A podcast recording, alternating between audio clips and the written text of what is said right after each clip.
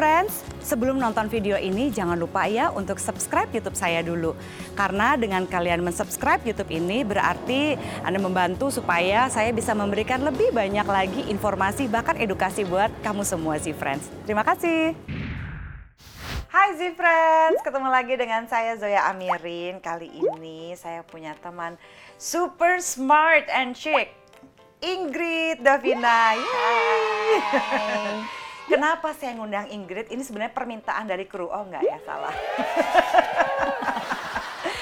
Ingrid ini dari Good Money Habit. Jadi Good Money Habit itu sebenarnya adalah uh, konsultan finansial uh, ya. Perencan sebenarnya lebih fokus ke perencanaan keuangan financial planning. Financial planning gitu nih. Jadi uh, selalu ada pertanyaan kalau yang uh, selalu nih aku sering ketemu ya Z-Friends ya, masalah duit sama seks itu sama-sama sensitif ya Ingrid ya. Iya, yes, sensitif banget. Nah, jadi yang episode ini kali ini saya sama Ingrid akan ngebahas mengenai uh, tentang uang dan single life sih kali ya. Boleh, jadi relationship boleh. itu kan sensitif banget sama yang namanya uh, keuangan dan sebagainya gitu. Nah, uh, sebenarnya kalau misalnya lagi mau berkencan gitu hmm. ya, tips and triknya tuh gimana sih uh, idealnya gitu ya?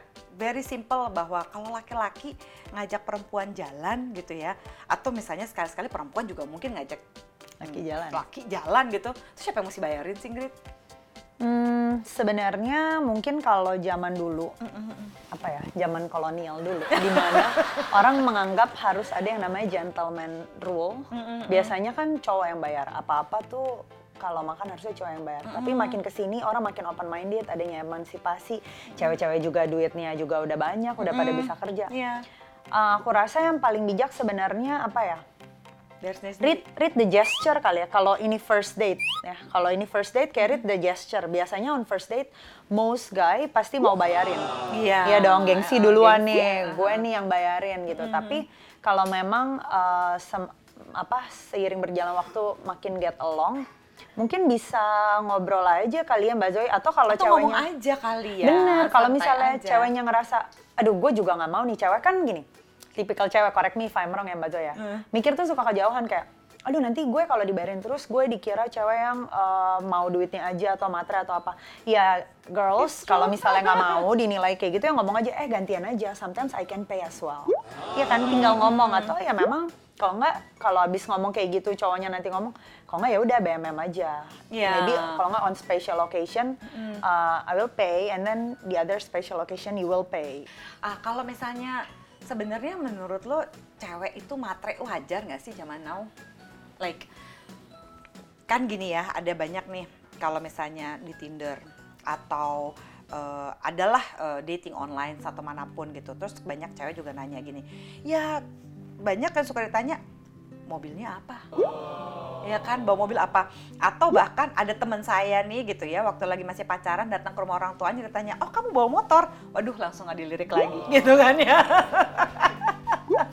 Uts gitu. Nah, kira-kira kalau kayak begitu sebenarnya batas matre sama masuk akal tuh sampai di mana sih? Zaman now nih jadi perempuan gitu, Grit? Aku rasa sebenarnya cewek matre itu dari zaman dulu ada.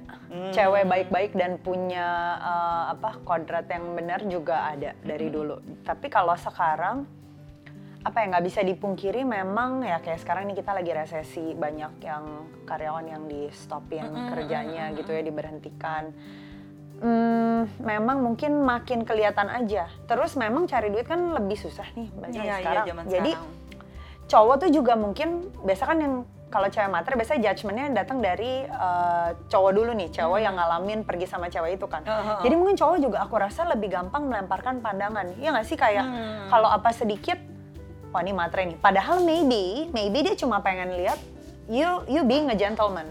Iya, iya kan, belum tentu. Jadi jangan sensitif dulu kali betul, ya. Betul, betul. Terus ya. aku ngerasa setiap pertanyaan kayak gini tuh harus konteks case by case. Mm -hmm. Lihat ko apa konteksnya apa karena mm. Batasnya tadi uh, matre sama masuk akal. Apa ya? Misalnya kita kasih contoh, misalnya apa, Mbak Zoe? Uh, misalnya kalau mis, uh, cewek kan suka gitu ya, cewek sama cowok nih kalau gue kalau gue perhatiin waktu baru pacaran cowok itu royal banget iya nggak laki-laki royal banget ngasih gini gini gini segala macam Terus mungkin ya, mungkin Ingrid, ekspektasi cewek kan satu titik, wah dia royal banget nih. Begitu udah makin lama makin lama, cowoknya berharap ceweknya bakal lebih pengertian. Ceweknya berharap Ceweknya cowoknya berharap- bakal lebih royal. bakal lebih royal gitu. Abis itu dibilangin, ayo dong yang kita makan di sini. Eh kamu tuh nggak ngerti banget sih ini kan mahal gitu. Padahal sebenarnya lah dulu-dulu kok nggak apa-apa. Kenapa Iya, sekarang kamu bener. berubah? Cie kayak gitu-gitu kan ya. Sebenarnya kan nggak bisa dibilang matre dong ya. Benar. Menurutku memang ya ini warning for guys juga ya. Jadi ya manage their expectation juga, ya kan. Kalau kayak gitu case-nya ya ceweknya nggak salah sih. Iya benar. Itu menurutku itu respon yang totally wajar sih. Sering kali soalnya cowok tuh komplain begitu ya misalnya Mbak Zoya kenapa sih cowok eh, cewek aku tuh gini gini gini segala macam ekspektasi sih sebenarnya yang harus di Iya. manage ya traktir yang ideal gitu cowok itu sebenarnya kayak ada hitungannya nggak sih Ingrid kayak persentase gaji lu sekian lu harusnya nabungnya sekian sebagai singles nih nah untuk senang-senang tuh sekian persen tuh ada hitungannya nggak sih Ingrid? Ada sebenarnya. Jadi gini, karena aku kan sebenarnya specialty-nya itu merencanakan keuangan. Nah, memang ini lagi bahas dating life berarti ya. Menurutku memang semua pengeluaran termasuk pengeluaran dating ini, ini juga ya mesti di planning gitu loh. Tuh. Ya kan? Sebenarnya nih, ini bisa di Google. Ini ilmunya sama di mana pun. Eh, rasio-rasio pengeluaran dari income yang kita dapat. Begitu kita dapat, yang benar nabung dulu atau spending dulu? Nabung. Nabung dulu, benar. Tapi orang tuh suka maunya nabungnya belakangan. Jadi tabungannya jadi naik turun. Kalau sisa banyak, tabungannya banyak. Kalau sisa dikit, tabungannya dikit. Yang benar, nabung dulu. Nabung itu udah pasti minimal 10% dulu di depan. Oh, Cabut dulu 10% ya. Eh, abis itu sisa 90% ya, biasanya 35% itu untuk eh, ya cicilan, tapi yang produktif ya, bukan kayak kartu kredit gitu-gitu. Misalnya ada cicilan aset, cicilan mobil, eh, rumah, apartemen, apa pun itu itu maksimal 30 sampai 35 persen. Oh, Nah. dari gaji ya? Ya, terus sisanya biasanya eh, kita pakai sekitar eh, 55 persenan gitu. Jadi tapi di dalam unsur 55 persen ini untuk biaya hidup biasanya kita saranin ada 10 persen untuk insurance sudah pasti proteksi, sama 10 persen nabungin dana darurat. Oh, Uh, dana darurat oke. tuh biar apa ya uh, kalau misalnya ada event-event tak terduga kayak gitu jadi nggak usah pusing kayak yang mestinya bulan ini buat bayar apa diambil dari situ. Tapi udah ada satu celengan terpisah gitu jadi ya kalau misalnya cowok-cowok nih mau traktir ceweknya uh, wah-wahan gitu ya gila-gilaan ya lo lihat dulu itu udah lebih dari 55% gaji lo atau belum Iya kan, Masuk karena akal, akal. makan kita, bensin kita, termasuk termasuk bayarin si cewek ini, ini udah masih masuk 55% loh maksimal. Di atas Hmm. itu pasti udah nggak bakal sehat. Ya nggak heran kalau misalnya tiap bulan nombokin lagi kartu kredit. Nggak heran kalau Ah. bilangnya nggak punya duit terus. Terus kalau misalnya eh, kayak zaman now nih gitu ya, mau persiapan pernikahan, eh, kira-kira gimana ya mereka ngaturnya? Kayaknya tuntutannya makin banyak. Cicilan mobil, misalnya atau cicilan motor, tambah cicilan pernikahan, cicilan ini itu tuh gimana ngatur duitnya ya? Ini bisa nggak nikah-nikah atau jadi alasan untuk nggak nikah-nikah, nih, Ingrid gimana tuh?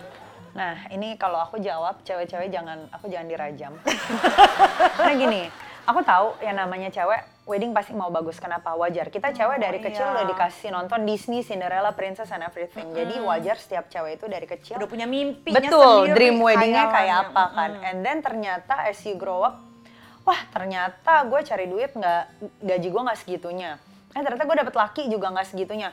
Ya udah princessnya jangan di Disneyland, princessnya misalnya di mana di kantor si apa KUA atau apa gitu ya turunin levelnya gitu kan karena memang hmm, seperti yang kita waktu itu bahas di Bright Depth segala juga ya Mbak Zoe ya itu apa ya pernikahan itu yang penting itu sesudahnya gitu loh Iya, live after wedding party. Betul, ya, nggak after the wedding party, benar abis the reception. Kalau misalnya semua modal kehidupan lo itu eh, harus dihabisin sebelum lo merit, terus abis merit lo makan apa? Makan angin? Oh, iya.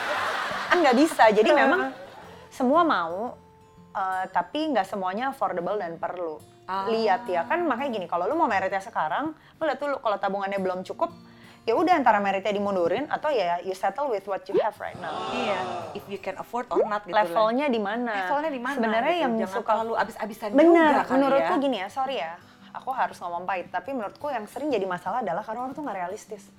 Lu Hmm. pikir level lu Cinderella, padahal misalnya apa? bawang putih. Oh, nggak tahu lah. Tapi maksudnya, Ouch.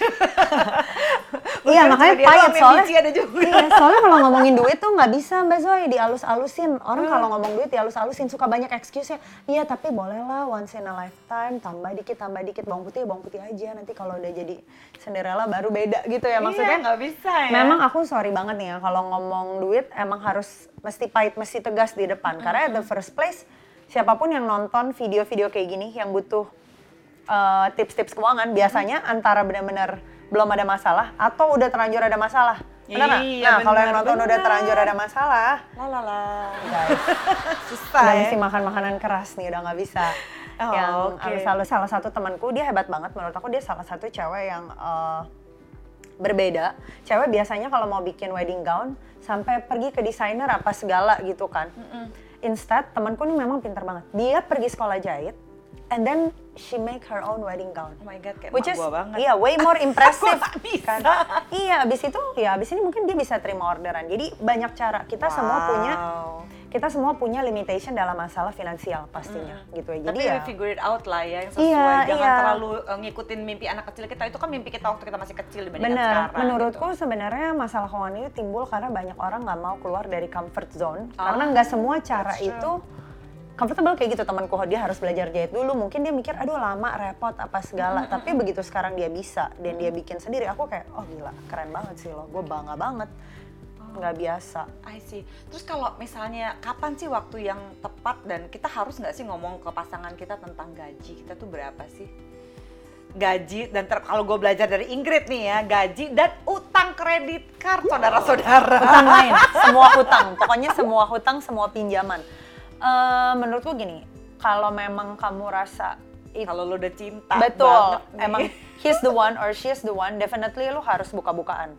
Karena jangan sampai lu married tuh kayak beli kucing dalam karung. Aduh, iya banget. Iya kan, we're married for a lifetime. Katanya ini teman hidup, ups and downs, bener nggak?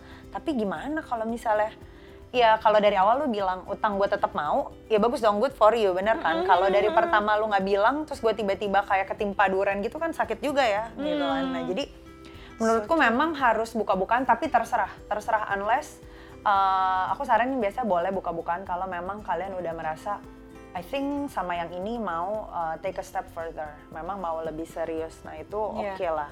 Iya, jadi ingat ya waktu itu saya juga pernah bikin si- eh, apa YouTube bareng Zola Yohana. Zola juga waktu itu bilang test drive, cuma waktu itu konteksnya adalah seks ya.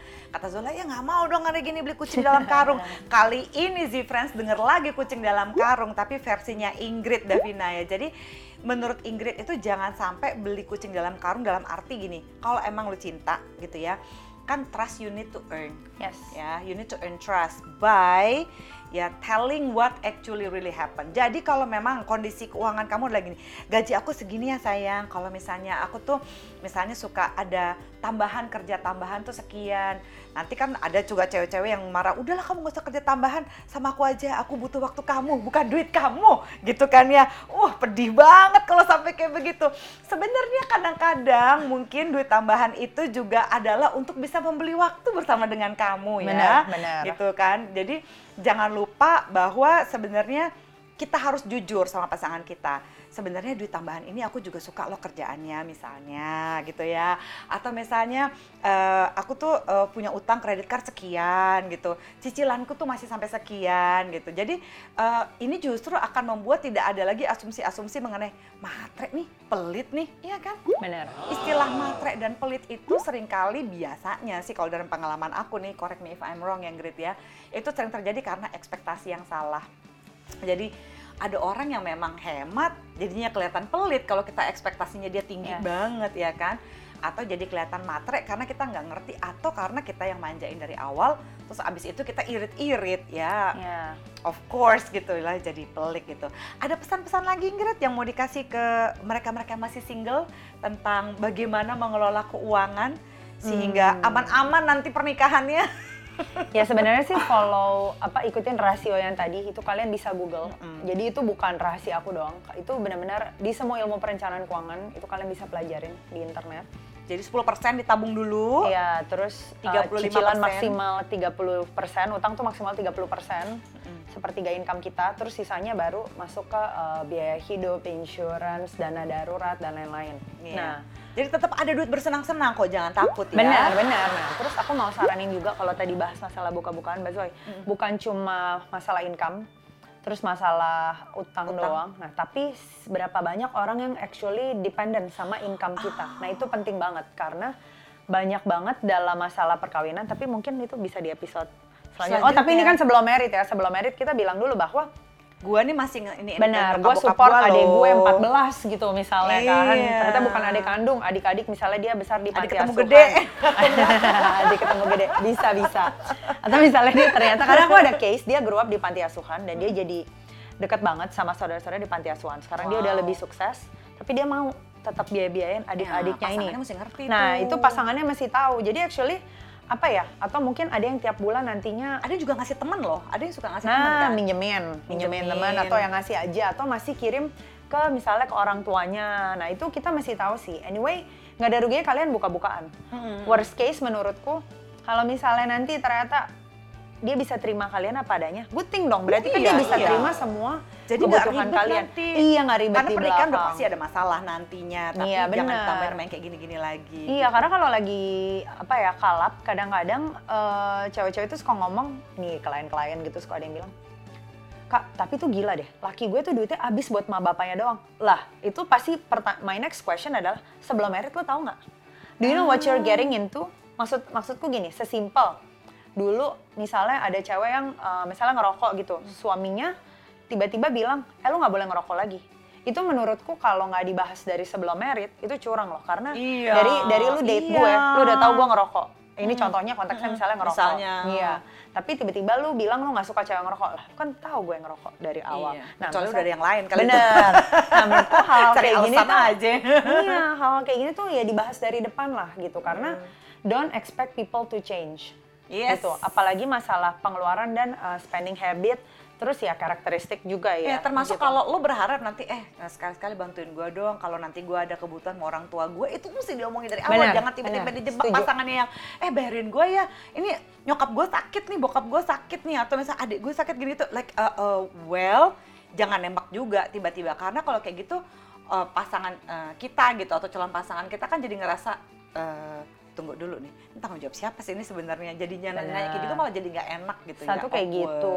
Terus maybe satu pihak udah punya rencana lain tapi karena nggak dikomunikasikan ada dana darurat misalnya berhubungan sama family salah satu pihak kepake dananya. Karena personally aku juga nih aku anak sulung aku harus mengcover uh, pensiun mama papaku dan adikku kebetulan. Nah jadi kayak sekarang nih kalau misalnya si papa atau mama mau berobat dari sebelum merit aku udah bilang sama suamiku calon suamiku waktu itu. Aku bilang eh tapi gue anak sulung ya. Gue pasti harus cover semuanya. Iya. jadi by the time lu kawinin gue lu udah mesti tahu kalau duit kita tuh sometimes ada beberapa porsi yang memang kita harus isiin dan lu mesti rela.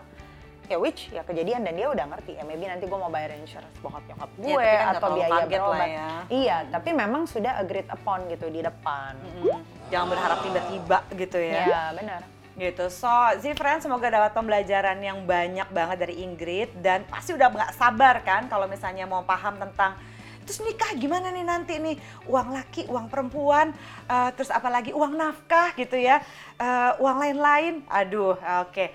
Jadi yang udah nggak sabar ditunggu ya. Next episode kita akan membahas mengenai masalah keuangan dan rumah tangga yang sama peliknya ternyata dengan hubungan seksual ya. So thank you Zifren, saya Zoya Amirin dan Ingrid Davina pamit dari hadapan Anda. Bye. Sebenarnya kalau orang yang perinapnya aneh-aneh, ada nih yang di perinapnya itu ditulis dalam sehari istri harus masakin tiga kali dan itu di legalize. Itu ada. Jadi nggak cuma masalah pisah harta aja ya. So there's a lot of things yang diregulate di situ. Jadi saya boleh gitu misalnya sehari minimal harus having sex dua kali. Awas. Pagi dan malam. boleh, boleh. Oh, iya.